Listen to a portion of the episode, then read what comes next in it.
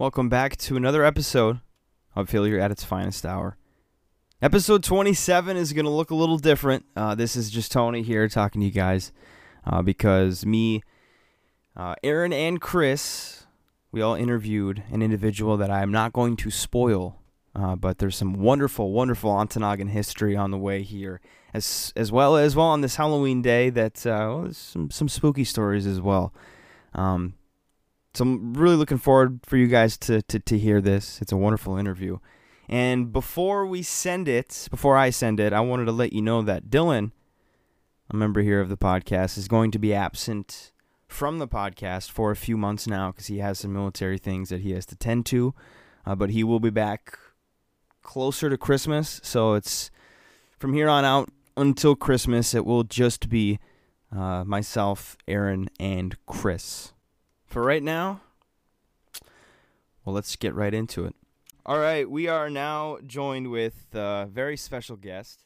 Actually, before we even get into it, Aaron and Chris, we kind of talked about having Bruce on. I think early on when we started this podcast, we talked about we were talking about kind of ghostly entity stories in Ontonagon. Talked about the orange jogger, Aaron, over by the dump in Greenland, and I think I swear we talked about know, we got to get Bruce Johanson on. Well, we finally did.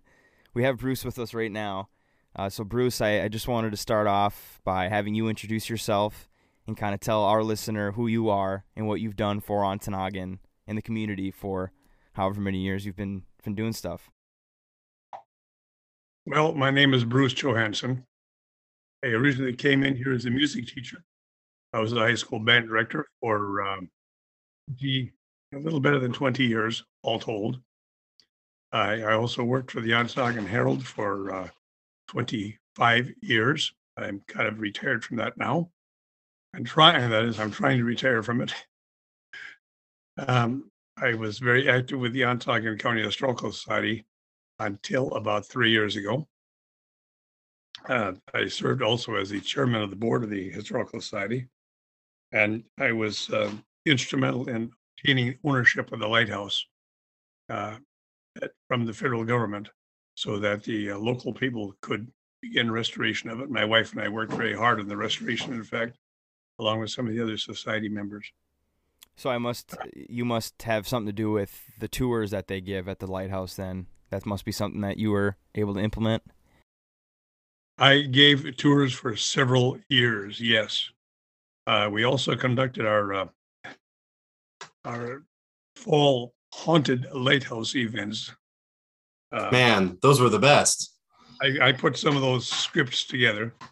It yep. was it was of course scripted, but it's basically a, a number of tableaus based on the actual events that uh, we could dredge up uh, on the families who live there.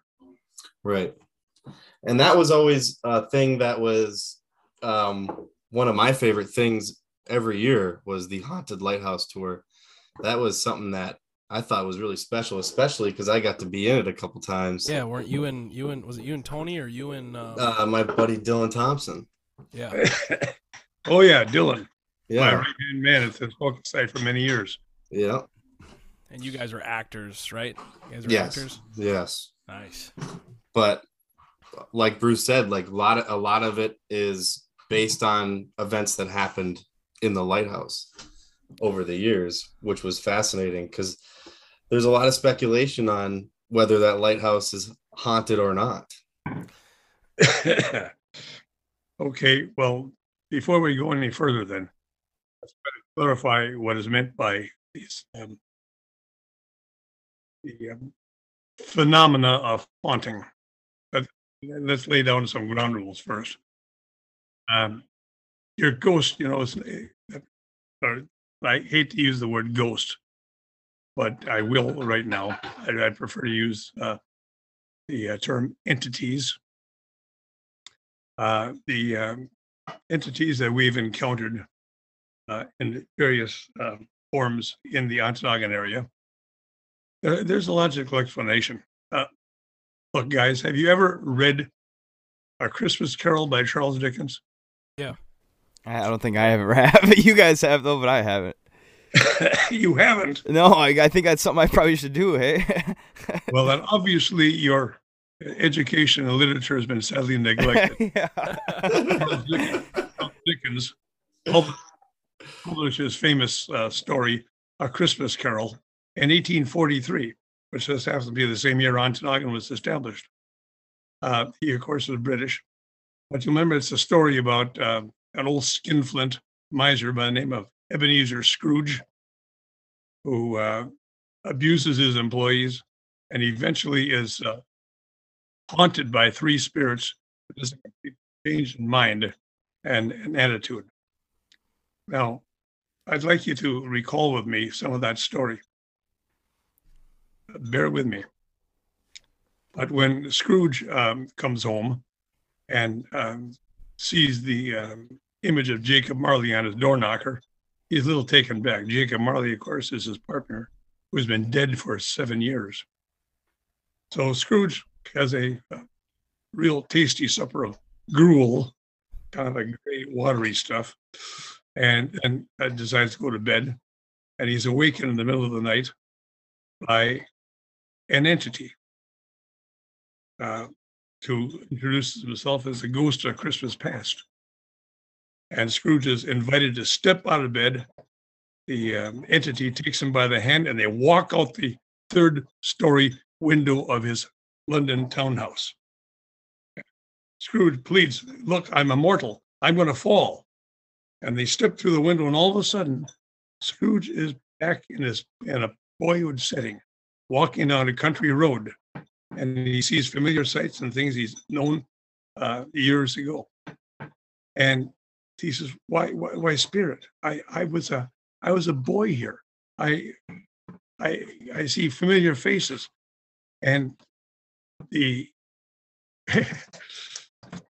the spirit answers back these are but shadows of the things that have been they have no consciousness of us now let me try to make it a little more graphic for you you guys are watching the football game see and this great play has take has just occurred. And uh, the uh, losing team or the team that team that just had this play against them calls a timeout. So everybody gets off the field, and the uh, the announcer there in the radio station says, "Cut to a commercial, quick!" So they cut to a commercial, and after the commercial is over, the uh, field comes back on the screen, but the teams aren't back yet. So one of the announcers says, uh, "Let's see that play again." And presto, someone hits a button in the in the studio, and guess what you're seeing? An instant replay just as if you were seeing it for the first time. These are the things that were. They and, and those players on the screen now, uh, since it's a replay, have no consciousness of your presence. In other words, what I'm trying to tell you is that the entities we're going to talk about are reflections of the past, things that were or possibly happened. And we can walk amongst these things, and these things can happen around us and there's no real material connection with us. Forget about the poltergeist throwing things around the room. That's not what we're about today. Mm-hmm. We're talking about unexplained entities that have been seen and witnessed by people here in the town. Wow, that's a really good analogy. That's powerful. Yeah, Yeah, that was never heard that before. That's great. Oh my goodness. Now, that being said, where do you want to start? The old school? I think Uh, that's kind of what we were leaning towards. Hey, Aaron. yeah. Let's let's let's run the school and and we can uh, we can maybe uh, get back to some some old lighthouse logs uh, after. Oh, you're anxious to get to the lighthouse, aren't you? well, let's talk about We're we're, we're interested in it all. yeah. Hank. All right. Um, uh, but yeah, if you could give us kind of a um, kind of a run through of the school, um, the grade school, to our listeners, um, so that we can kind of get a, a glimpse of of what um, what the history. How many of you guys actually attended classes in the old school? I did it all the way until it closed Yeah, we were Chris. Chris and I were there. We went the last year. Yeah, Oh. I, I I moved to Ontonagon when I was in third grade. So from third grade until sixth grade was when I was in that school, and then that year it closed. And I remember Bruce, you actually came to the school, and You, you, had still taught music, you, had- substitute you had taught, those didn't you? you had you had those Halloween tours. You'd bring us up to the third floor in that building. I still Ah, remember. yeah. I still remember that to this day. oh yeah. We've we've all Well, you're been a one of the kids I those. victimized. Okay. right, right, right, right. I couldn't sleep that night after you went, came to school. So Well, that's all- just fine. But I'm going to recall that one of those stories I told you then. Um, when I speak about the old school, I'm talking about the Ontonagon Township High School building. We're not going to talk. Uh, we're not going to mention the uh, what you may have recalled as the as the central part of the building, the uh, the elementary school, yeah. which was built in 1938, 39. We're not going to talk about the annex down at the end that that sterile little cardboard box that was built in 1967. the storage unit. We're going to talk about the red brick building that's three stories high. Okay. And that, I believe the cornerstone says 1912. The building was actually designed by a fellow, an architect from Menominee named Derek Hubert. Um, and that school has an interesting history. Um, it burned completely gutted by fire in 1929 and to be completely rebuilt. The only thing left was the four walls. Uh, so it's not the original floor plan it was way back when. And then, lo and behold, in 1949, the building was struck by lightning. And the roof burned off, and there was so much water damage. All the classes, it was in May, all of the uh, classes for the rest of the uh, school year uh, took place in the community building, or what you now call the library uh, theater building. Okay. And then there was another fire in the building, I believe about 1969 when the teacher's lounge burned. Uh, So that, that building, fire has been the uh, instrument of destruction for that building for a long time. So they built it out of bricks and put a metal roof on it. Uh, actually, the roof, my friend, and and, and that old building was originally wood. And, and when the building burned the uh, second time, they, they, they put a waylight concrete roof on it uh, with sheet metal on top of that. And that's what exists today. And by the way, that roof has never leaked. It's a flat roof, but it didn't leak. They did it right. Now back to the back to the story. Uh, one of the uh, teaching legends of the school was a fellow by the name of Emil Ora, O R A. Uh, all the um, students called him Doc Ora. Now Doc had been a um, he was a soldier in World War One, and he had been subjected to something called shell shock. So he had a nervous condition, kind of a twitch, and he stammered terribly. He taught mathematics uh, and physics. Um, and his main laboratory was up on the third floor of the of the building, actually in the southwest corner is where the actual where the chemistry lab was. Um, like I say, Emil Ora had a, uh, a very uh, pronounced stutter. Um, one of his former students told me that they'd be sitting in a class, and Doc Ora had a big pocket watch he wore uh, with a um, chain across his uh, his vest. He wore a vest. He wore a coat. Always, always a tie. Carried an umbrella when he came in. He looked like the typical uh, absent-minded professor. And you'll see pictures of him if you go to the Ontonagon Township building and look at some of the old class pictures. Um, the most remarkable picture is the last one he appears in, where there's a just a radical change in his appearance, uh, like there was suddenly a decline in health. But that's that's beside the case. Uh, one of the school custodians told me this story. Uh, he was in the uh, building on a Sunday afternoon. Uh, there was a time when that building was heated with uh, coal coal boilers with interruptible fuel oil. And from time to time, if the, um, and then eventually they went to natural gas, uh, but they still kept the fuel oil on, on standby. And if there was a heavy uh, draw on the natural gas lines running into Noggin, the school was notified and they had to go and switch over to fuel oil rather than using natural gas for a few hours. So the head custodian had gone in that night and that afternoon on a Sunday, to change things over. So he f- uh, flipped the switch, fired up the boilers on on fuel oil. I thought he better sit around for a little while to make sure he, that the flames work. So he's sitting there in his room, and as he's sitting there, he sees a gentleman walking into the building, coming down the hall, and starting up the stairs. Now, the door is locked. Nobody's supposed to be in the building. So he hollered, Hey, hey, uh, can I help you? No reply. The, uh, the figure just continued walking up the stairs. Um, well, the custodian got out of his chair and headed up the stairs after whoever this was.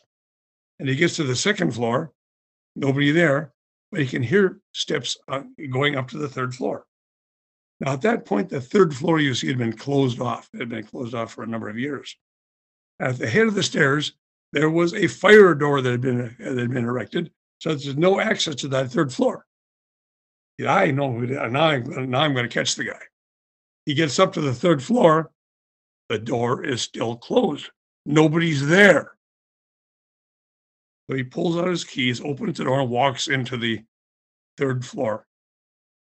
And looks about and sees some movement in the old science lab over the southwest corner of the building.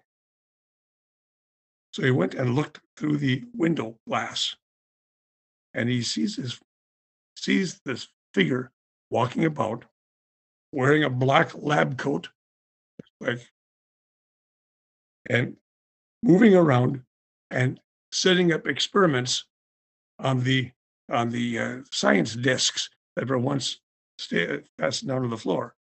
Except those science desks aren't there anymore. The, the outline is still on the floor where these desks were. And this figure is just going about and setting things almost in midair and setting up these experiments, like getting ready to teach a class the next day, which would be a Monday. And so he raps on the door, and the figure doesn't even look up just keeps on doing what he's doing. Well, that fella got he, he he was totally spooked. He headed down the stairs, closed the doors behind him, and told me about it later on. He said, This is impossible. This couldn't have happened. But obviously it did. Now, I told you that Doc Ora carried a pocket watch on his vest. And um, one of his students told me, he said, from time to time, the kids would, would holler out, hey, hey, Doc, what time is it? And Doc Orr would say, it, it, it, it, it, it, exactly 1045. Thank you. And he keep on going. Later, the kids would holler out again, hey, Doc, what time is it?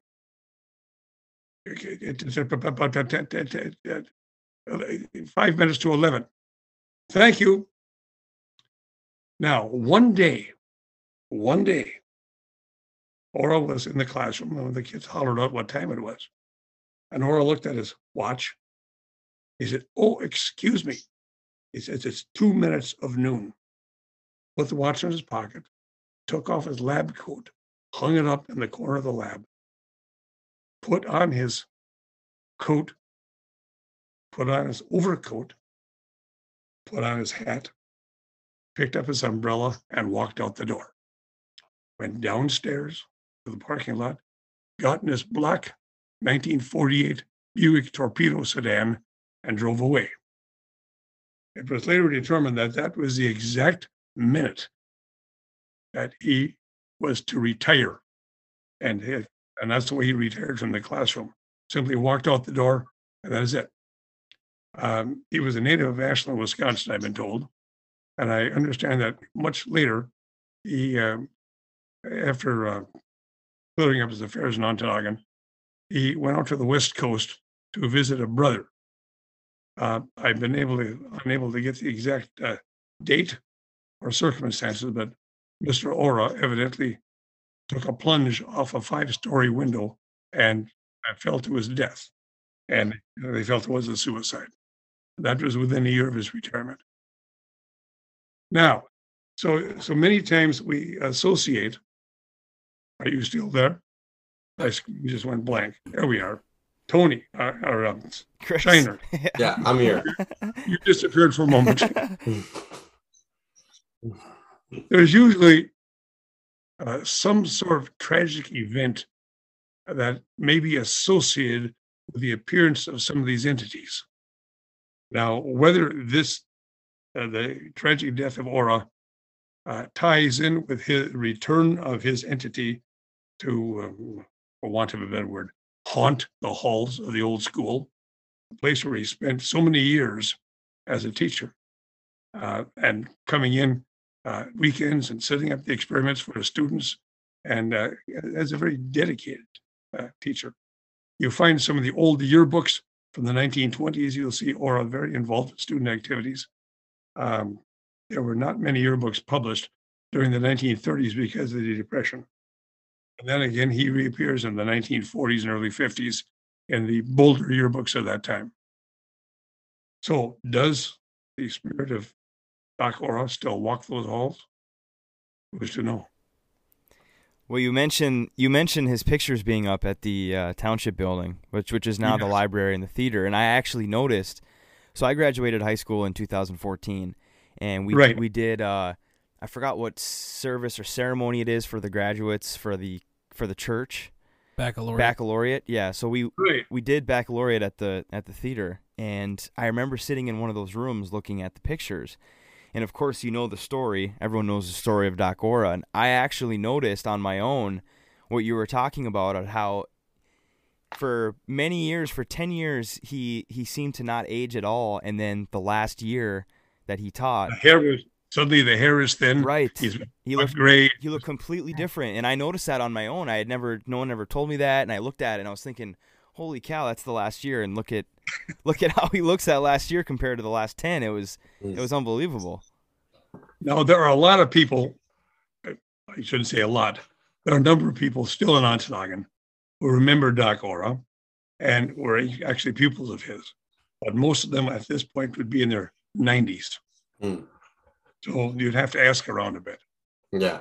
Now, The late, the late Vic Kiefer, superintendent of schools, told me uh, this much about Doc Ora, about his personal life. He was a bachelor, by the way. Uh, he had a mother who lived in Ashland, Wisconsin. Some uh, often he'd run down to Ashland to make sure she was all right, but he never. well, anyway, so much for poor Doc Ora and the science, the haunted science lab in the old school. By the way, when's the last time you guys were in that building? It's been a long time, but I'm dying to get in there. I really am. Well, I just happen to have a key, Mr. Shiner. Oh You have a key? gosh. Of course I have. wow that's, My my wife is super fascinated with the whole building. And I think the whole place is really, you know, the the masonry work in that school is some of the craziest masonry work and glass work you you'll ever see, especially like in the kindergarten room. That was one of the coolest things in the world. Chris, if you walked in there today, it'll break your heart. Really. The building's been without heat, without electricity, without any real maintenance now uh, since 2011. Ah, it's And a, horrible. and a building that is just, it's, it, the, the condition is it's still quite salvageable, hmm but it's deteriorating quickly. Um, if you guys are really interested in taking a, a, a private tour and are willing to, uh, to agree that if you break a leg, you're not going to hold me liable.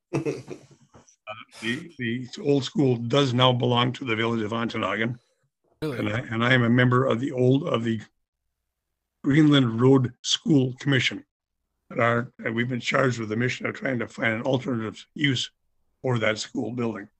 And we certainly like to see it saved. Mm. Because i know that somebody didn't somebody buy it years back and just nothing happened to it and yes, a gentleman by the name of Michael G. Melby, MGM, purchased it as well as the former Maple Manor, which was a which was the original Ontonagon Memorial Hospital. Mm. Uh, then he chose not to do anything with those buildings, uh, shut off the heat, shut off the electricity, and everything went to heck.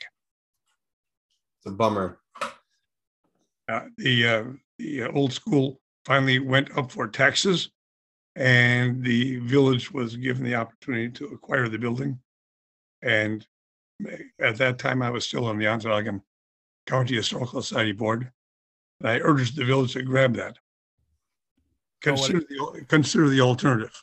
Do you know what the um, what it went for? Was there like an undisclosed price or I mean, the first time it was sold, hmm yeah, roughly wh- or forty what thousand dollars for the whole thing. Forty thousand. forty thousand dollars only? And Wow. that included, that, that included the, all three buildings, the school bus garage, the old athletic field, and quite a bit of acreage as well. Wow. And and what did the historical society uh, or the the village nab it back from him for? The taxes. Just the Mm. The paid some of taxes. tax- Okay. Pay the paid taxes. the Taxes. Wow. Hmm. He wasted all that. He bought it for forty grand and didn't do anything with it. That's crazy. Wow. Yes, it is. Oh, 40 grand in taxes. Well, that's pretty interesting. I um I've always I haven't heard that story about the school in a long time. But next time we're all in Ontonagon, we should definitely uh definitely indulge in a visit to the school. I will definitely accept that invite to get a private tour. That'd be awesome. Yeah. maybe in the spring or summer when it's a little warmer in there. Yeah. right. Yeah. Oh, but this time of year is a good time to be in there when it's cooler and damp and dark. Mm, creepy. Yep. Um. So so Doc Ora didn't have any descendants. Did he have any? No. sibli- did he have any siblings that had kids? So like any nephews running around? I know nothing about the brother in, on the West Coast. Okay. Mm. I wish I could, I, I wish I had more information on that. He sounded like a real interesting fellow. Yeah. I know that he was a special courier during World War One, uh, uh, uh, carrying messages from from the various one trench to another in France. Really. Like I say, he was shell shocked and had this nervous condition. Yeah, that's a horrifying job. How fascinating is it to think that that brother out on the West Coast, um, if you know, if he's got if he's got descendants that are still around today, and there are a couple of couple of kids from Michigan still talking about this and still bringing up this story. The Ontonagon Lighthouse, you want to talk about? right into Yeah. it. Yes. I love it. Let's go. So uh, I guess my first question that I have um, about the lighthouse um, is a little bit, maybe not less as much on the res- restoration process, which I'm sure is it was extensive, um, but acquiring it from the federal government um, was that like a Coast Guard thing, or maybe you can talk to us about about acquiring it? Well, I'll tell you about that. uh, there had been attempts to get ownership of the lighthouse by people in the village for a long time. And one one plan was to actually pick it up and move it over to where the Riverside Park is now and use it kind of as a, as a tourist information center. Gotcha. You have any idea what's involved in picking up a masonry building and moving it?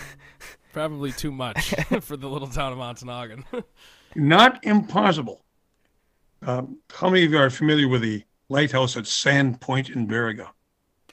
uh, I've heard of it. I don't Never- think I have been there or seen that. No.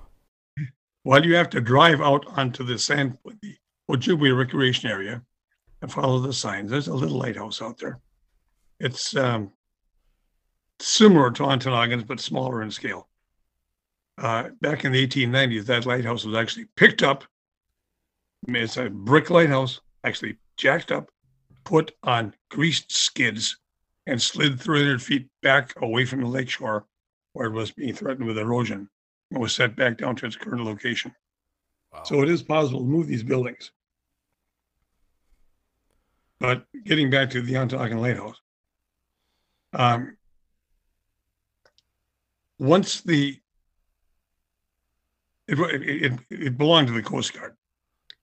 Uh, the old lighthouse service uh, was um, abolished by orders of uh, President Franklin Roosevelt in 1939 as a as a uh, economy measure, and charge of and the care of all of the lighthouses was then turned over to the United States Coast Guard. So after 1939, all of the uh, lighthouse keepers actually were Coast Guardsmen. Okay. But, Now, when the lighthouse was decommissioned in 19, uh, on January 1st, 1964, um, the Coast Guard turned it over to the U.S. Army Corps of Engineers. Um, the uh, Detroit district uh, has uh, control of the Ontonagon Harbor. They're the ones who uh, arrange for the dredging of the harbor, maintaining it, uh, uh, putting up break walls, and and so forth and so forth. And now the Corps of Engineers, it, it, it's a big, uh, how do you say, foggy bottom bureaucracy. Uh, they do bridges, they do harbors, uh, they do uh, dikes, they do uh, they do you know break walls, breakwaters, and so forth. They don't do lighthouses. So it wasn't. It was just something they got stuck with. Um, the local U.S. Coast Guard Auxiliary then used it as a clubhouse for a while, uh, under license with the Corps of Engineers. But little by little, they and, they maintained it, kind of. But it hadn't really taken care of, and they kept heat in it as well. But really hadn't been taken care of. Uh, the historical society began to show an interest in it. Uh, when a lot of people wanted to go through it. Uh, we got a license, a permit to take people through the lighthouse. But what was there to show them? A derelict building uh, that had uh, sagging floors, uh, glass falling out of the windows, uh, paint peeling inside. Um, it really wasn't much to see. Uh, actually, if you've been over to Marquette, Michigan, and looked at their lighthouse, those folks haven't done a darn thing to theirs either. Really? Because I actually that's where I I'm living right now in Marquette. Go look at that lighthouse, and you want and you say why an affluent community like Marquette is that lighthouse look the way it does, but they do. Here with us, we decided to do something about Ontonagon. So, um, several of us guys got together. The late David Corbett, John Doyle, Bruce Rudla, and myself. We sat down over a chicken dinner one day in Dave Corbett's kitchen and talked about the lighthouse. And Corbett said, you know, why don't we just go for ownership? Well, it's been tried so many times before. No, let's let's really go at it this time. So we divvied up the chores. Uh, Rudla and Doyle, and Doyle, of course, was the former maintenance man at Smurfit Stone. He knows buildings. Rudla is very handy with his hands and, and very resourceful. They were going to go in and stabilize the building as much as they were allowed to. They're allowed to, because the Corps of Engineers didn't really want to doing much to change it. Just refurb it, kind of rehab Not, it. not even do that. Just try to glass falls out of the window, put some Hmm. stick it back in. try to hold it together. Uh, in the meantime, uh, Dave Corbett said, "I'll deal with the local politicians and and the people who want to pick it up and move it." We were adamant we didn't want it moved. We did not want it moved, and and, and it was fortunate for us that back in 1976, a gal from the State Historic Preservation Office had rushed through Ontonagon and slapped two of the historic buildings on the National Register of Historic Places. One being the old courthouse, mm-hmm. and the other one being the Ontonagon Lighthouse. So it already had designation as a as a historical site. So Corbett was going to take care of that. And I said, Well, what do you want me to do? Well, they said, Oh, you get the best job of all. You get to deal with the Corps of Engineers. You gotta you gotta get them to give it to you. Oh, ha ha ha. Instead, we tried I tried a little different tack. I got a hold of our U.S. Congress congressional representative, Bart Stupak. Hmm. And I also got a hold of our U.S. senator at that time. Uh, come on, you civic students. Who was the senator of the United States uh, who served the U.S. Senate? You guys, Michigan. Aaron, you got this. Aaron, you know it. I'm, I'm afraid Chris, we're you got in the it. dark on this one. I don't know. Chris, you know it. Come on. so- Carl Levin. Nope. Embarrassing Mr. ourselves. Shiner, your civics education has also been grossly, grossly. it ain't just. It's not just civics, sir. a lot, a all of lot them. of subjects, sir. I contacted Senator Levin's office as well. Told him we really wanted the lighthouse in the worst way. Um, there were a lot of things we had to go through. Asbestos abatement, anything that would be, uh, yeah, that's a big deal. There was a huge fuel oil tank sitting on the lighthouse grounds, uh, uh, oozing and dripping fuel oil into the soil. That had to be removed and then all of the soil dug up around that tank and replaced with fresh soil. Well, that is beyond our our capabilities. But Senator Levin and Bart Stupak, without going through into all of the details, uh, finally in 1990, the an omnibus bill went through the Congress called the um, Water Resources Development Act, nicknamed WARDA, Water Resources Development Act. And this was what's going to pay for all of the funding for the Soo Locks, Sulaks operation, maintenance way down at the other end of the peninsula, uh, dredging the Ontonagon Harbor. The mill was still operating at that time. They still had coal boats coming in on a regular basis. The harbor had to be dredged. Um, breakwaters had to be maintained and stuck on the bottom of the Water Resources Development Act of 1990 was a tiny little two lines that said the Secretary of the Army is directed to convey to the Ontonagon County Historical Society the Ontonagon Lighthouse and everything that goes with it. Well, no one, qu- even you know, half the Congress doesn't bother to read these bills anyway. Mhm. It was signed, sealed, delivered. We received notification that the bill had been signed. We still couldn't do anything because now the Corps of Engineers had to go in there and they had to dig out that fuel tank. they had to remove, dig out all of the soil. All, their army, their army. Finally, in the end, we get we're told you've got the lighthouse. Fine, we got we actually got the deed. The deed arrived at the Ontonagon uh, Historical Society by special delivery.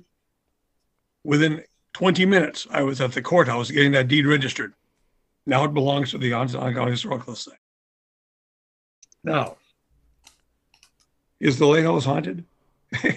That's the question, right? That's why you're here. well, Just kidding. it's- well, uh, ha- a co- haunting isn't the word. It's, The- it's ref- but the light- That lighthouse is the oldest standing lighthouse on the Keweenaw. Wow. A lot of people don't realize that the Ontonagon Lighthouse is older than Copper Harbors Hmm, by about really? six weeks. Six by the way, they're- About six weeks. They're and they're built off of very similar plans. Hmm. Uh, but the Ontonagon Lighthouse was lit first. It is the oldest standing lighthouse still in the Keweenaw. Wow. Now, uh, on, and I say on the Keweenaw, there's an older lighthouse out on uh, on the island uh, off the tip of Copper Harbor. Stannard Rock. No, it- Stannard Rock is way out in the middle of the sticks. Okay. Gotcha. And I'm, I'm not thinking about Gull Rock. I'm thinking about the other one, the bigger one. Mm. Uh, and that, that particular lighthouse, uh, which is identical to the one at Whitefish Point, um, is uh, dates from 1861. So it's even older. Wow. By the way, when the uh, lighthouse service found a lighthouse Disney late, they made a lot of them. So you've got Ontonagon, you've got Copper Harbor, you've got uh, the one on Huron Island. Um, let me see. There's a whole pile of them. Um, uh, Granite Island or by Marquette, Grand Island North over by uh, Munising, Gull Rock, they're all basically the same lighthouse as the Ontonagon Lighthouse. Okay. Now, by daylight, you walk in that lighthouse. It's a very unassuming building. The windows are open. It's bright. It's airy, especially if the windows open. You've been in there. You know. You know. well as it can be. Although in recent, uh, in recent, uh, in the last year, has been changed quite a bit due to new management over at the museum. Um, I'm not in agreement with some of the changes they've made, but I'm no longer involved, so uh, I don't have anything to say about it anymore. just have Nevertheless- just have your opinions, right? That's all you can do now. The the Ontonagon Lighthouse was constructed of Milwaukee Cream City brick, which itself makes it remarkable it's still standing because it does not weather well. Um, the first uh, that that first lighthouse, by the way, uh, the Ontonagon light, uh, the one that's out there now, is not the first lighthouse to stand in Ontonagon. It's not the first. Nope. Uh, right next to the current lighthouse, a little closer to the river, was the original lighthouse that was built in 1851. Wow. And it wasn't actually, and it wasn't even lit until 1853 when the first lighthouse keeper in Ontonagon, a guy named Samuel Peck, took charge of it. And then the next lighthouse keeper in Ontonagon was a guy named Michael Spellman. And uh, he, Mike Spellman is a he was a town jailer. Yeah, he- the jailer. He also uh, is the first live burial in the Catholic cemetery in 1881 oh wow. uh, amongst his other distinctions. But he was the lighthouse keeper from 1857 until 1862. And then in 1862, a mysterious fellow named Adolphus Schuler, the third lighthouse keeper, takes over and he runs it from 1862 till 1864. Now, this, of course, puts us into the Civil War period. Now, one of the most colorful lighthouse keepers and one of our entities is a fellow named Thomas Stripe. And I'm sure you've heard of Thomas Stripe. Um, the Stripe family is still around Ontonagon. Um, they're, they're a very prominent family. They're a pioneering family. Uh, Thomas Stripe first arrived in Ontonagon in 1849, working for the Hudson's Bay Company. Uh, he's the fellow who was involved in that Fourth of July accident in 1859 when uh, firing uh, the ceremonial firing of a cannon caused him to lose his right arm. Oh man, You've heard that story. it's coming back to Yeah, me now. think it is. I recall this. I, I recall this feller quite well. Poor Thomas, poor Thomas, poor Thomas Stripe, um, handicapped as he was, was given the job of lighthouse keeper, and he held that job from 1864 until 1883, quite a long time. Wow. Yeah. and some of the light and a lot of the lighthouse journal entries that we have uh, and until recently the ontonagon county historical society actually was in possession of that handwritten lighthouse keeper's journal Hmm. now i understand that the current management of the museum has sent it off to washington so it's no longer here however uh, for my own part um, I got my hands on it and had it in my hands for a few months, during which time I transcribed it. It was all handwritten in cursive, of course. And I transcribed it. And then later on, uh, we obtained from the National Archives the other lighthouse keepers' journals uh, that actually had been sent to Washington. So, so I, it took me three years to transcribe all of these journals right from 1872 up until 1953 when they ended. And those Lighthouse Keepers journals are still available for sale at the Ontonagon County Historical Society Museum. Dang. Mm-hmm. That's, all there. And as I was going through, I began to find some very interesting things. Um, it is uh, uh, things we found out about the lighthouse that no one would have any idea. Um, for example, we didn't know that the that the original wainscoting was buried under some wood paneling, in what is now the office. And once we peeled off the wood paneling, there was the, the original green wood paneling that Thomas Stripe would have been sitting in front of while he was filling out his uh, lighthouse keeper's journals. Uh, you know, there's some remarkable things. Yeah. Um, It is. anyway, Tom Tom Stripe will then serve as the lighthouse keeper till 1883, when James Corgan will take over. And Corgan's also a very colorful and noted lighthouse keeper who was there then until 1919. I won't go any farther than that right now. I'm I'm already throwing too many things against you. I can already I can already see Mr. Shiner's attention begin to wane. now, Hey, I got I got a zoo of children in my house that I'm All right. The first keeper to work in the current lighthouse, in the current lighthouse, was Tom Stripe, and he's he's earned a place in local history uh, for several of his local exploits: um, the tragic loss of his arm, saving Ontonagon from starvation uh, during an exploit with uh, with dog sleds going over the ice to Eagle River to pick up the winter supplies. All sorts of wonderful things he did. Um, tough little Irishman he was. Um, Stripe, did he Stripe he- was actually, pardon me? did he have a family in the lighthouse with him? Or was he just by himself? Oh, Yes. Oh, yes. Oh, okay. Uh, Mr. and his, his wife, Catherine. I believe that there were uh, six children. Oh wow. Um, now, he also owned a house in town, of course. So uh, during the winter time, of course, the lighthouse is closed down. So he became a village. He was a village resident. And in the spring, he'd move out to the lighthouse and and the light. He he uh, writes in his journal, um, and it's hard to imagine the lighthouse as being surrounded by forest and a wildlife area at that time he talks about his sons going out and hunting geese on the river, uh, catching fish in the river, um, hunting in the in, in the woods around the lighthouse, and and, and cooking. His wife cooking a wild game in the lighthouse kitchen. Um, yes, they, had quite a quite a family.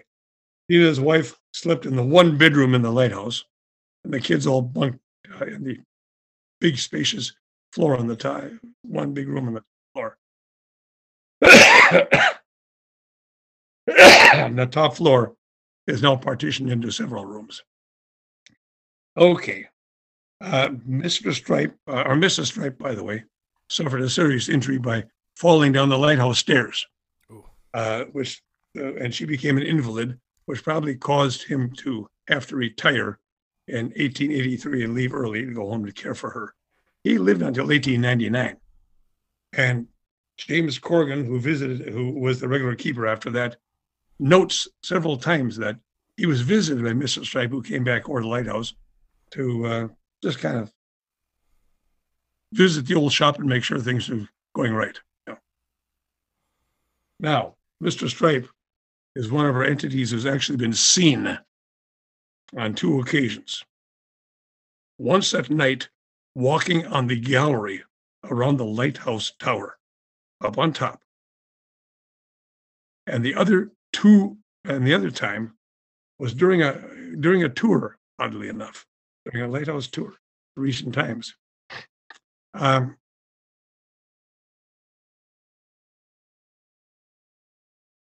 the tour was in the large bedroom, and the fellow who was giving the tours at that time, Mr. John Murray, uh, there there were two, there was two couples, two ladies and two gentlemen, and Mr. Murray was well in his 80s at that time, so he had a little trouble opening and closing the trap door up at the top of the tower. So he'd only take up two people at a time, so he could so he wouldn't have to lift and lower that trap door. They just went through it, came back out. You have to go through the tour. To, maybe you've had a lighthouse tour, you know what I'm talking about. So while he was up uh, upstairs in the tower uh, with these two guys showing them the lighthouse, uh, in the meantime, uh, the two ladies You can Are down below phone call if you'd like. and they're kind of poking and snooping around, opening drawers in the dresser. And oddly enough, they see that, you know, there's linens in the closets uh, and in the dressers. Everything's just the way it should be because we were very fastidious and setting the lighthouse up as if somebody actually lives there. And indeed, those entities still do. But Do you know what year that was? The the tour, like when they. that particular tour, it would have been in the early 2000s. Okay. And then do you do you know the time when someone saw him out on the observation deck or up on the up on the what you said like out on top of the lighthouse there by the light? Do you know when that was? Uh, yes, that was before that time. Dylan Thompson, your friend, Yeah. is the one who actually saw Thomas Stripe Oh wow. on the gap. Dylan, but different story. Let's get back to the two ladies in the bedroom. They're poking around up there, you see. So what do they do? One of the ladies goes and opens the closet door. And we keep, you know, keep old junk up there, uh, brooms, a couple of uh, plastic totes and so forth. She opens the closet door, and a guy steps out of the out of the closet into the room, and tips his hat into them. Uses his left hand, tips the hat, his hat, a lighthouse keeper's hat, off his head, and then smiles, turns around, walks down the aisle, down the hall. One of the ladies noticed that his right sleeve was cut off. There's nothing there. Right? Now, so one said to the other, Did you see that? Well, yeah, who was that? They looked down the hall, and down the aisle. Nobody's there. Well, when their husbands came down, um, John took uh, the ladies up. Nothing more was said about it till the next day. I'm at the museum, and somebody come and they come into the museum. They said that guy who popped out of the closet for our wives. Who was that? I said, what are you talking about? Well, we we didn't get to see that. Uh, we missed part of the show. Where was that guy? I said, please describe what you saw. And they just then they described to me what they had seen. And we didn't have anybody sitting in the closet to pop out at anybody. This was a spontaneous appearance by one of the entities. Maybe they missed. All Now, you must probably been freaking out when they when they started to describe his appearance, and once they got You to the left arm being sliced, Right arm. or right arm, you must have been just like, how was that? Which is- like, like Mr. Stripe, you understand, was was right-handed, and so his lighthouse journals are quite cryptic, and sometimes they're different handwritings. Like maybe he got somebody else to do his journal entries because obviously he was having trouble writing with a left hand that he never used for writing because he was right-handed. Now, uh, the other time when he was spotted in the gallery, um, Dylan Thompson was down in the yard. Um, he had been given special permission to spend the night in the lighthouse. His parents were there too. Now they were they were sleeping upstairs, and uh, at that time we didn't have um, restroom facilities at the lighthouse, but we had a one of those uh, porta johns sitting out in the, in on the lawn. So Dylan went out in the middle of the night to do what he had to do. And he comes out of the porta john. He, he glances up at the at the tower. Now, back then we were still hooked up to the paper mill power plant, so we still had electricity out there. So we ran the light in the tower on on a, on a uh, electric eye all night. We had actually placed a large bulb up there the, in, in, in the tower. So lighthouses to be seen, you know. Um, and Dylan looks up and he sees a figure standing up there on the gallery. And the figure looks down at him. Now that's some distance away, but still you can see clear. But the light was behind, so it was like a like like what you saw was a shadow or a silhouette, but definitely a person. And the figure waves at him with his left arm, stepped over behind and out of sight on the other side of the tower, and gone. And you ask Dylan about that, he will swear that he saw this. wow, that's incredible. So it's only been the two the two sightings Well, that you know. um, there's a sighting. There's a photograph. I know. Of, Oh, you've seen that. of me and Dylan Thompson. And there's a, where we were in front of the master bedroom, weren't we? we were it was that night after we did the lighthouse tour, the haunted lighthouse, and we had the dinner. And my mom had taken a photo of Dylan and I in front of the bedroom at the end of the hallway there. And Right. between, between our heads, it looks like there's something. I don't know if I can depict it or not, but it is. I haven't seen this photo since since it's been taken. I don't know where it is. We've we've got to get our hands on that. There have been some cam- uh, camera images, that nothing, nothing we can really set down to. Now, there was a team that came over from NMU a few uh, years back, and they asked to spend the night in the lighthouse. They had some sound equipment and so forth. They did. They're trying, to research psycho phenomena. They determined that there was something there, but nothing that they could define or lay out. There was So- some sort of energy that there was. Yeah, but it could have been anything. Hmm. Depends how sensitive your instruments are. Could have been even just the a fluorescent light eh, going on, you know. Now, the other big ones that come up come to mind at the Ontonagon Lighthouse.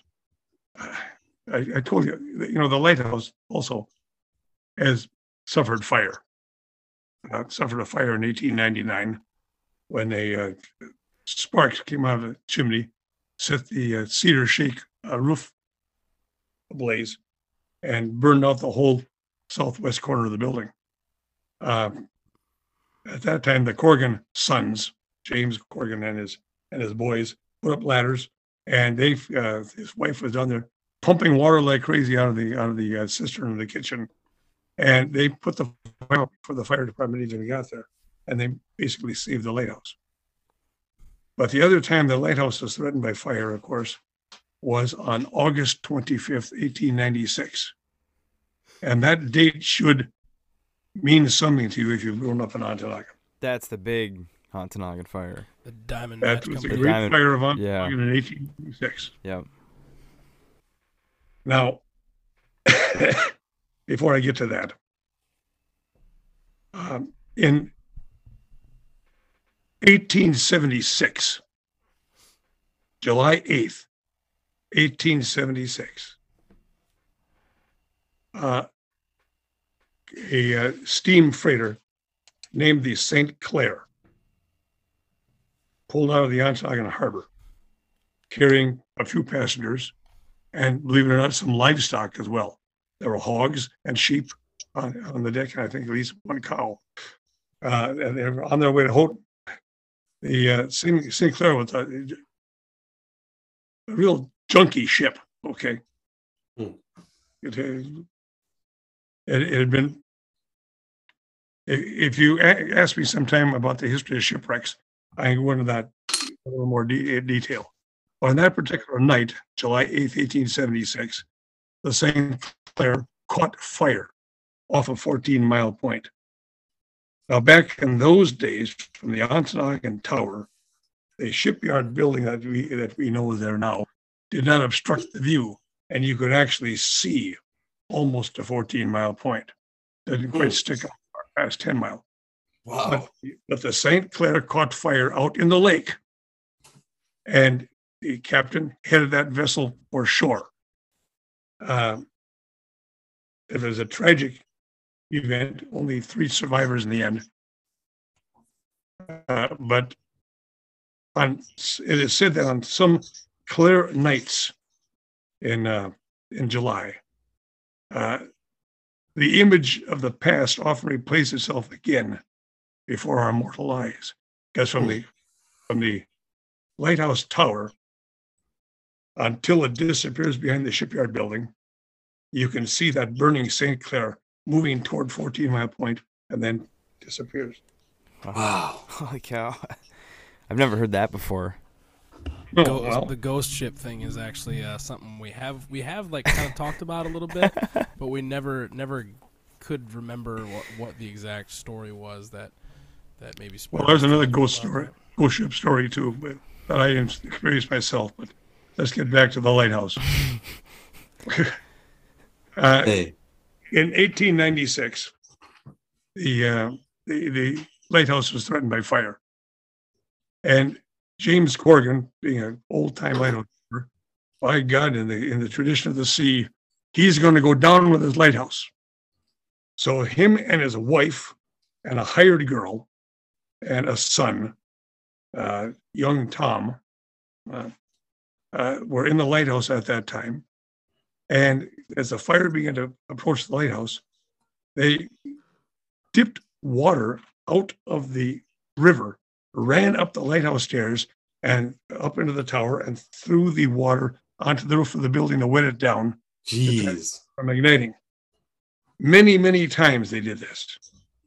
Imagine the heat, the air Oh. in your light, your your windpipe as you're struggling, and your eyes are just uh, burning from the smoke uh, because the wind was coming from the southwest, blowing right toward the lighthouse. Mm. Um, now, it is said, and it has been reported, that every so many years, on August 25th, falls on a Tuesday, which was the actual day of the fire, Tuesday, August 25th. It's been reported that the entire scene is reenacted in silhouette.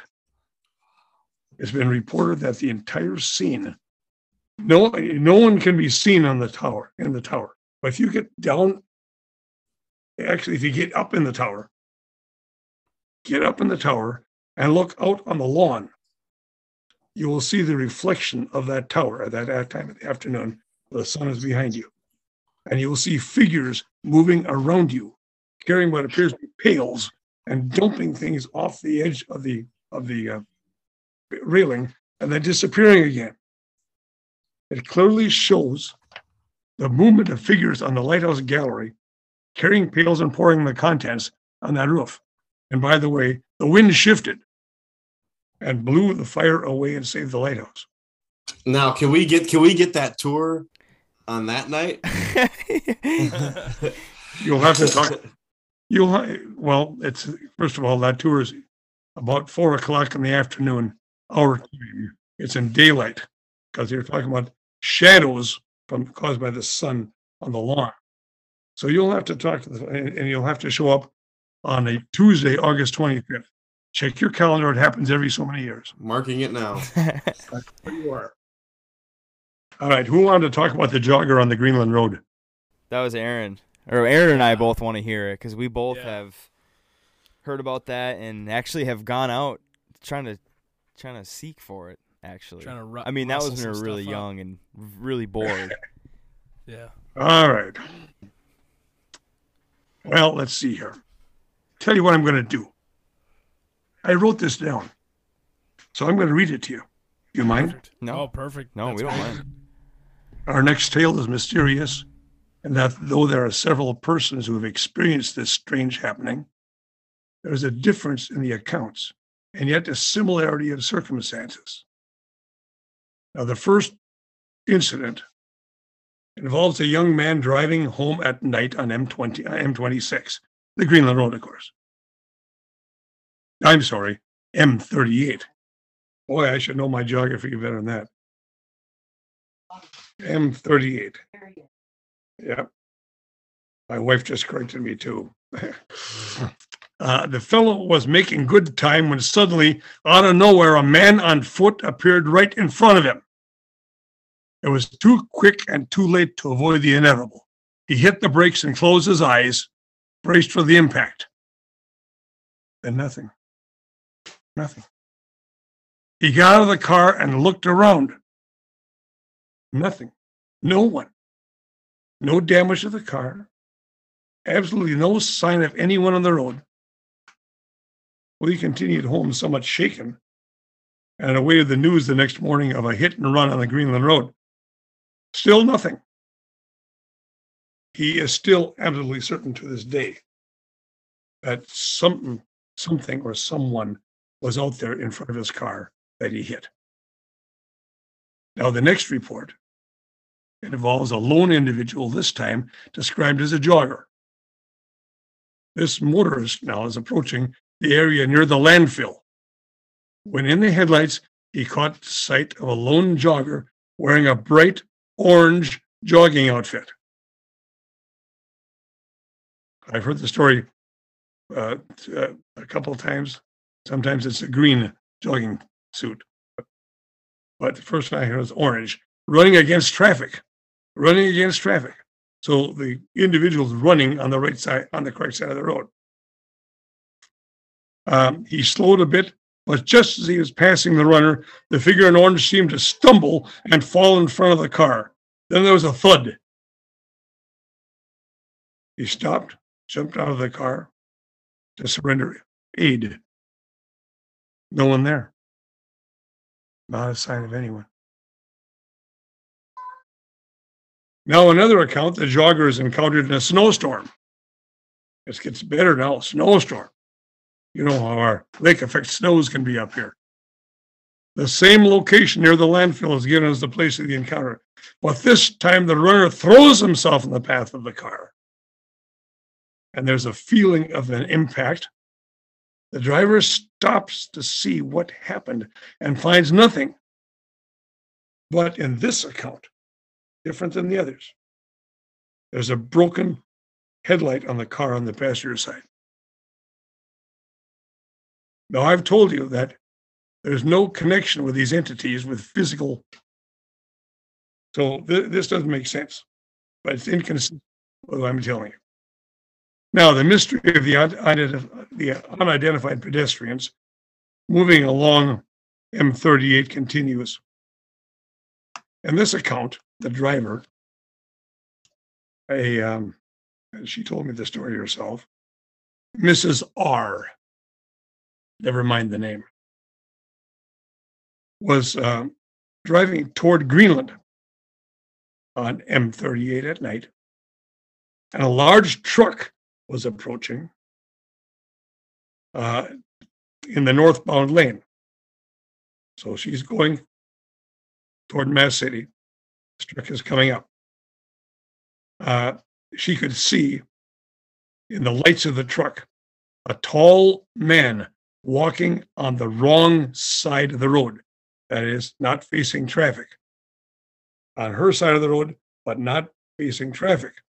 She could discern clearly that the man was wearing a denim jacket and blue jeans and had a, uh, a chook on his head.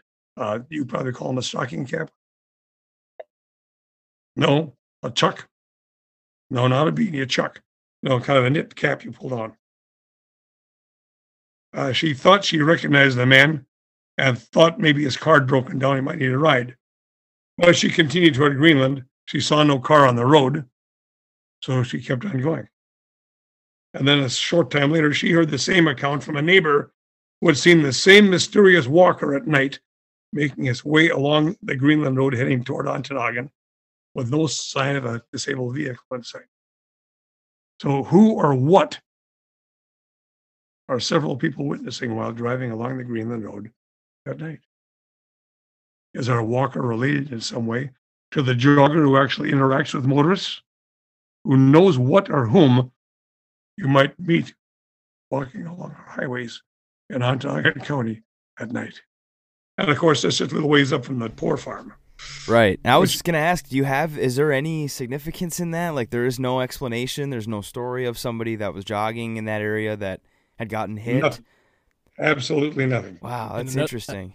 And another thing that's very bizarre is that there's no, there's like nothing around there.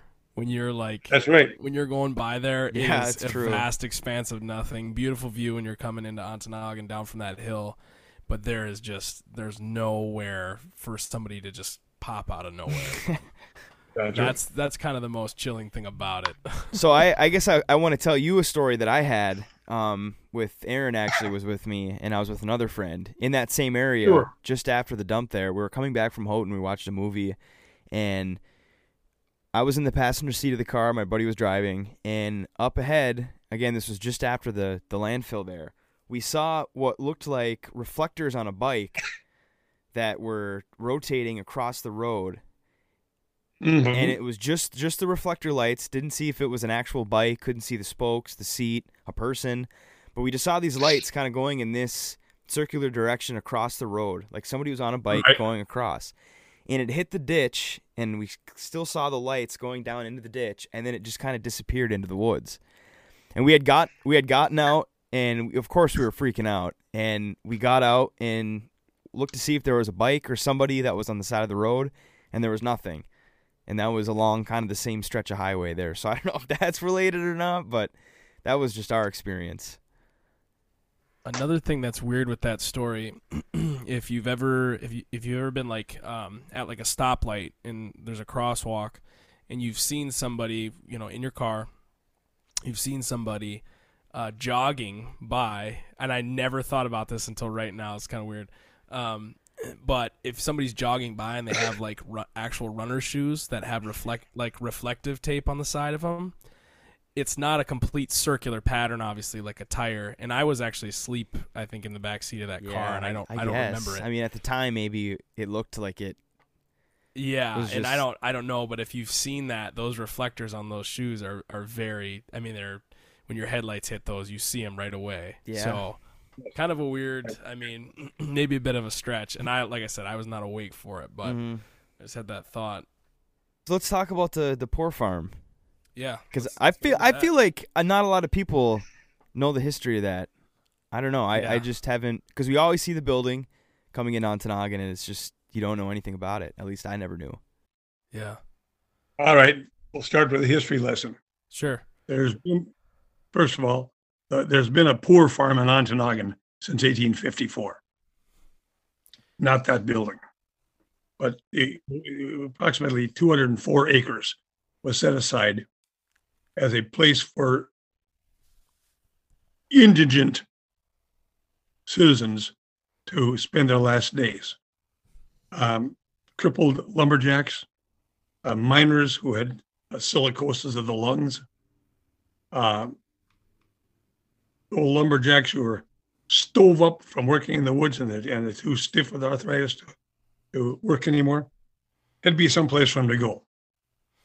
Uh, and you didn't have a Department of Social Services from the state of Michigan in those days. Each county took care of its own. And Ontonagon County did its, did its, its part. Um, finally, and, and eventually became quite a quite an enterprise. There was a large farm out there, an L-shaped barn, a silo, a uh, fine herd of registered Holstein dairy cattle, a pig barn, a horse barn, uh, a granary, a chicken house, and of course the main infirmary. And out behind the infirmary was another building, which, the which was the tuberculosis sanitarium. And all of this was run by Ontonagon County. Kind of like a uh, be, it correspond to the long-term care facility that has now been closed down by Aspirus, but which was to take care of people. All right? Mhm. That particular building out there was built in 1900. It took 10 boxcar loads of brick to construct that building. It's a huge manor house. Um, it had facilities for both men and women.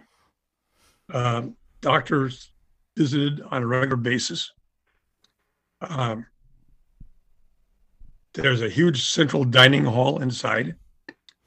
Um, they also had the uh, the uh, dairy for the barn or for the farm located in the basement where they actually processed the milk. Um, the it was the county farm was actually a self-sustaining facility, and those patients who are capable of working, a lot of these older people don't want to feel useless, so they're given chores to do, like feed the animals, take care of the pigs, uh, muck out the stalls in the barn, uh, help with the planting, uh, help with the haying a little bit. Um, they, they were given chores and duties as as they were able to do. Uh, the, in fact, uh, the entire record of of the uh, patients at that farm were in the possession of the Ontonagon County Historical Society again until recently, but I believe it's been digitized as available online. There's some very interesting names you see in there. Anyway, uh, a, a quick review of those records reveals a number of maladies and afflictions. A lot of them related to the to occupations, like black lung caused by inhaling dust following the blasts in the mines. Um, a number of illnesses, dropsy, blindness, um, pneumonia, strokes, rheumatism, um, and even insanity. Uh, there were people actually incarcerated there who were insane. But tuberculosis was on the rise. This required a special isolation. So that was taken care of in the back. Uh, oddly enough, tuberculosis is very prevalent among Native Americans. And, and oddly enough, there's a high incidence of it also among Finnish Americans. And you know that the uh, population here is heavily laced with those people from Northern Europe. Now, um, one patient especially comes to mind, a fellow by the name of Richard Langford, L A N G F O R D. Now, I'm sorry, I'm falling into my classroom method of spelling. You're supposed to be writing this down, of course, as I give it to you. Yeah, yeah. Pop quiz in a little bit here. All right. He was admitted to the poor farm in 1908. He had um, diabetes. Uh, of course, that's back in the days before they had insulin and other medications. So his, uh, and he was, uh, they figured he was about 75 years old, 78. And his diabetes had caused him to go blind. He lost his vision. And they called him the hermit of Lake Gogebic because he lived down on Lake Gogebic in a shack. But since this was a part of Ontonagon County, uh, the authorities brought him kicking and screaming to the poor farm to spend his last days. Um, and they were just concerned about the old man, you know. So he's taken to the county farm for care, and he died after a few weeks as a patient. But Mr. Langford is remembered today as the fellow who discovered iron ore on the Gogebic Range.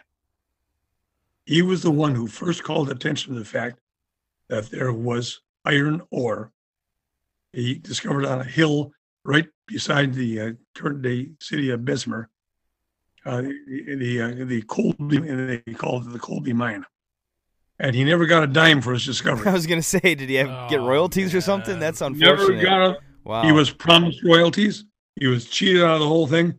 But as he lay there dying in the in the poorhouse, uh, raving, he said, "Please, please take me back to my shack." He said, "I can tell you where, I can tell you where the silver is."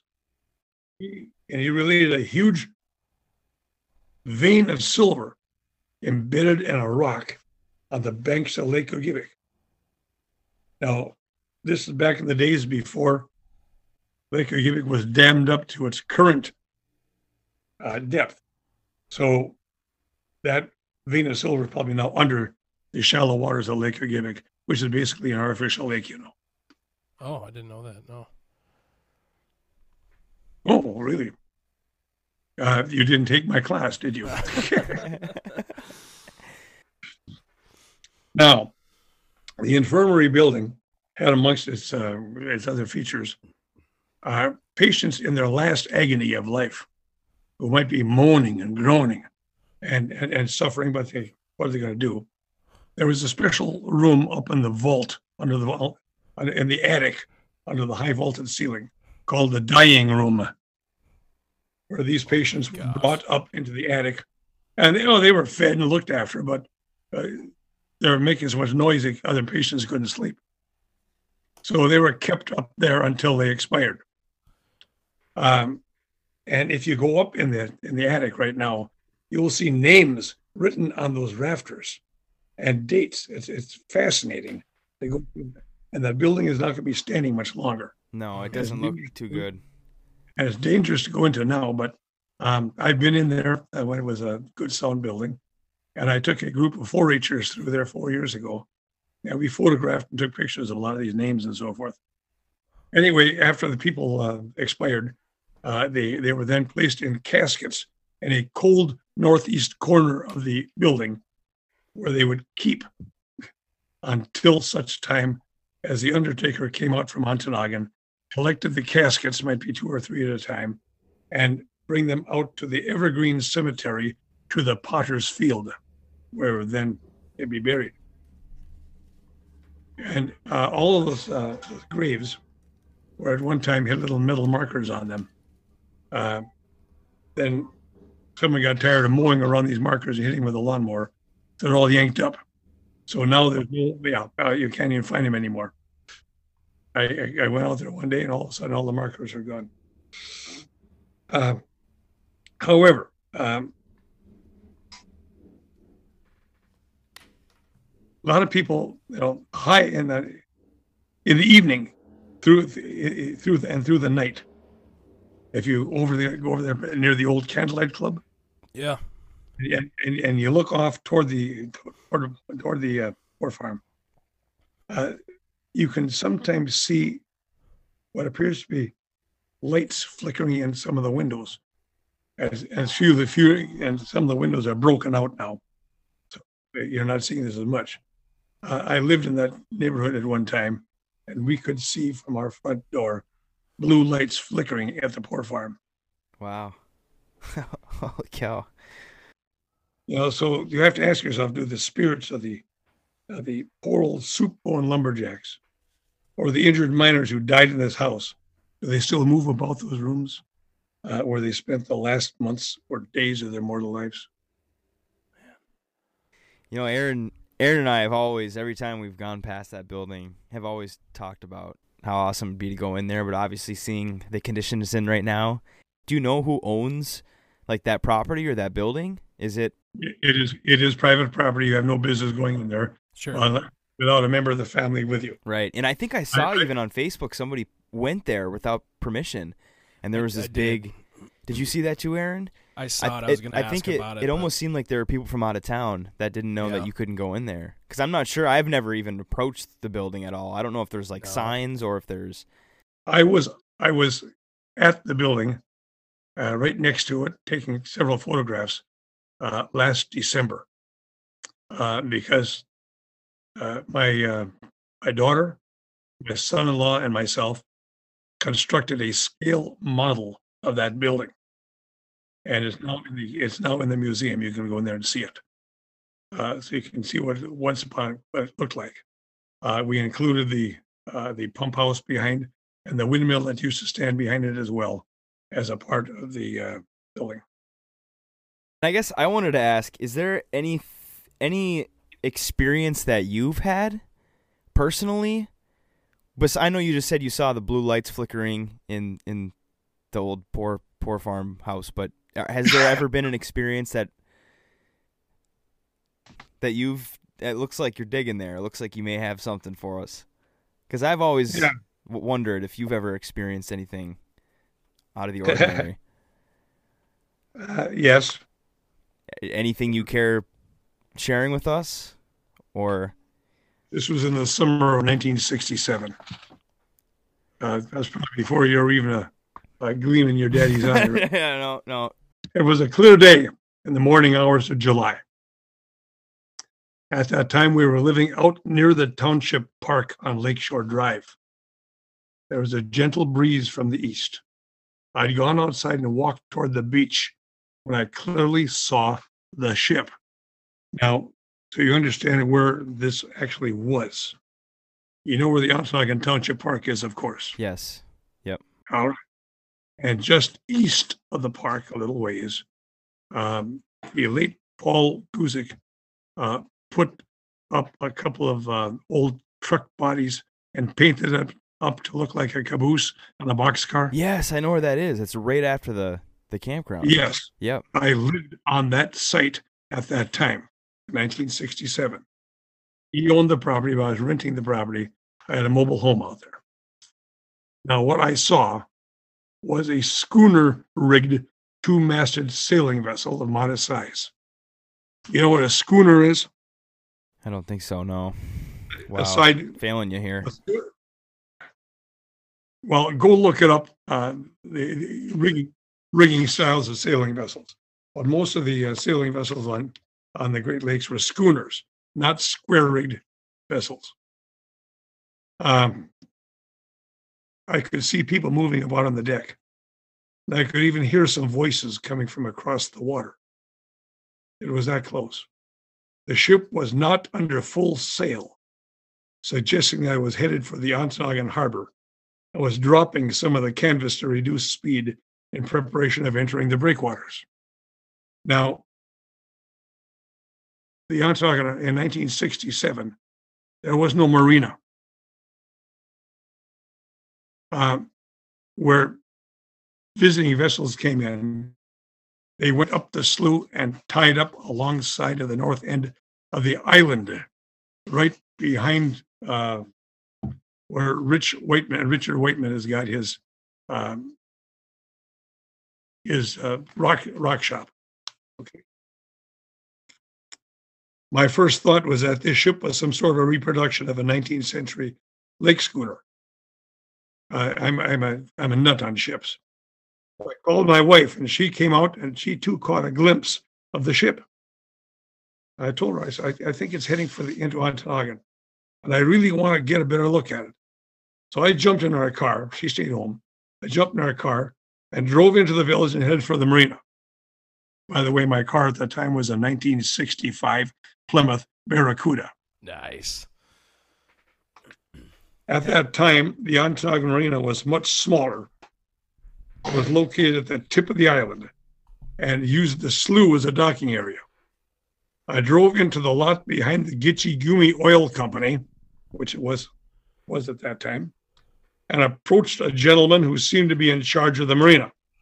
And I asked him if the schooner had docked yet. He gave me a puzzled look and asked me what schooner I was talking about. I explained that from out near the township park. I had seen a two masted schooner heading into port and was curious about who owned it and how old it was. Now, the gentleman I was talking to turned out to be the harbor master. I think his name was, I better not say the name because I'm not sure.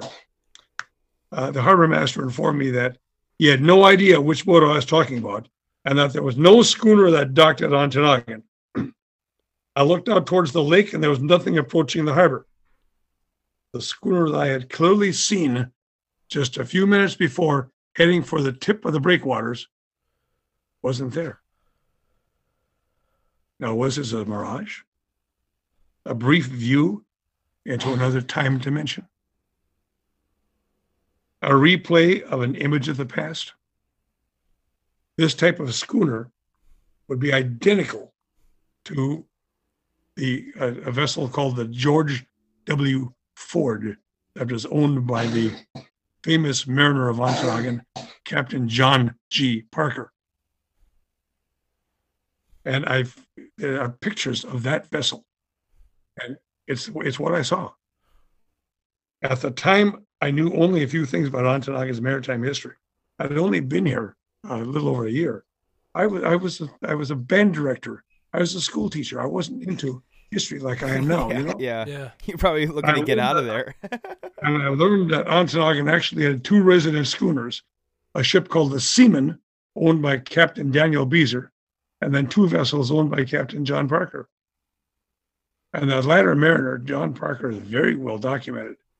He served as a mate on and later purchased and operated the fur trader, which was a two-masted schooner, and uh, that he bought from the American Fur Company in 1849.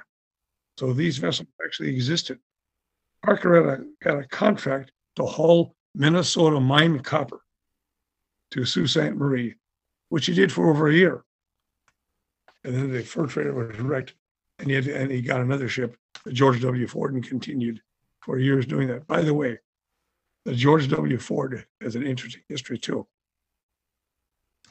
He bought that ship in Milwaukee and brought it to Ontonagon. First, he had to come up Lake Michigan, had to come up the St. Mary's River, And at this point, there are no Soo locks. So they literally picked this boat out of the water, put it on logs, and rolled it down the main street of Sault Ste. Marie, pushed it back into Lake Superior. A lot of vessels came into Ontonagon, were portaged that way, portaged around the falls. You didn't have uh, the Soo locks operating until 1855. Wow. So the George W. Ford was brought to Ontonagon by portaging, and it was a two-masted schooner, a modest size, although I think the ship I saw was somewhat smaller. And um, it was lost off of Eagle Harbor um, in 1870. I was gonna ask if it if it had sank, but now it Yes. kind of makes makes sense. That that that vessel uh, sunk um, off of the uh, off of Eagle Harbor, and it went down, of course. And now, and uh, are you ready for this part? Yeah, yeah, I am. years later, years later, uh, some folks from Ontonagon, Bruce Rudla, Diane Castle, who was a school teacher, and her uh, and her then husband Dan Castle were into scuba diving, and they were scuba diving up there off of Eagle Harbor, and they saw a huge ship's anchor tangled in the ribs of an old vessel. Now, the anchor they saw was was huge and was uh, heavy and certainly not of that vintage, but the anchor chain was tangled in the ribs of an of a of a sailing vessel, which evidently had gone down there sometime. They managed to salvage that anchor. They got floats on it. They brought it to the surface, and that is the anchor that sits out in front of the museum right now. Oh my gosh, Really? that's Yeah. awesome! Wow, So, wow, that's incredible. I always That is wondered about that actually. well, the only connection that anchor has to Ontonagon is that it was tangled in the wreckage and ribs of the George W. Ford that went down uh, uh, off of Eagle Harbor. Um, That is That's that's very wild. interesting. That's awesome. all sorts of all sorts of little oddities and and things you find out about Ontonagon if you here ask questions and poke around. I've been I've been a student of Ontonagon history now for over 60 years. And I've accumulated a lot of this stuff in my head will probably die with me. Although I've written several I've written five books on local history. And of course you've read them all, haven't you? I was gonna ask, are those published anywhere? Like, are they in the just at the museum probably. museum and like maybe the library in Ontonagon? Anywhere else you can get them? um, this land, the Ontonagon, which uh, is actually um, the lectures that I gave to my seventh grade students in a course on local history. And that is available at the Ontonagon Museum. Okay. That is available. It's a large book, uh, 200, 211, 212 pages plus the index, and a, a lot of photographs with it. Uh, another book I wrote was The River and the Land, which is basically a summary of Ontonagon County history. I uh, wrote a history of the Victoria Mine, which uh, has been reissued. That's also available at the Historical Society Museum. Um, hmm. I forget after. Oh, yes, I almost forgot. A little book called Supernatural Tales and Hauntings All of the right. Ontonagon, which is also available in limited quantities uh, from the Ontonagon County Historical Society. All right. That is awesome. Well, that's. I mean, we really do appreciate you coming and talking to us. Uh, I was glad. And by the way, and by the way, I don't get a dime for these books. I don't. okay. I donated manuscripts to the Historical Society years ago for their uh, profit. okay. Wow. Because we really want. I mean, obviously, us being from Ontonagon, we don't know. I mean, even a sixteenth of the information that you know, but always hearing about it is is incredible, and that's kind of what we're doing here. Is just letting our listeners kind of understand the history of Ontonagon, whether it's, you know, quote unquote hauntings or all these Yeah. wonderful stories that you've told us. I mean, it's nice getting that information out there to people that might not know about it. Well, if you have any questions or uh, if you want to discuss any other facets of Ontonagon history, Well, if we have questions, we know where to go. Okay. Well, have a good night, Bruce. Thanks again for coming on. good evening and don't let the entities haunt you. Well, failures, how about that for an interview? Hope you guys did enjoy that, though. Bruce Johanson. Uh, it was very fun to do that with him. Great to hear all those stories, especially knowing that all of those are, well, tied into Ontonagon. But that's going to do it for episode 27. I hope you enjoyed your Halloween. You were safe. You didn't get any fentanyl in your, well, in your Snickers. But next week you have something to look forward to. We are going to do a full story recap of the Edmund Fitzgerald. So there's probably going to be some things that you didn't know about that you will learn from us. We're going to do some research, and uh, yeah, it's going to be a fun conversation. But have a great week, and I'll see you in the next one. Dude, I turned. I I turned. Thanks for listening to failure I saw a dude. There was a dude ripping fucking pills in the back room one time. Thanks for listening to failure at its finest hour. Oh yeah, side story. Remember when we drug all the equipment out of the basketball court behind that place and blew the lid off the town? Thanks for listening to failure at its finest hour. Penguin! It was Penguin! Nice! Another perfect round. Thanks for listening to failure at its finest hour. distinctively remember getting thrown to the ground when that first one blew up. Thanks for listening.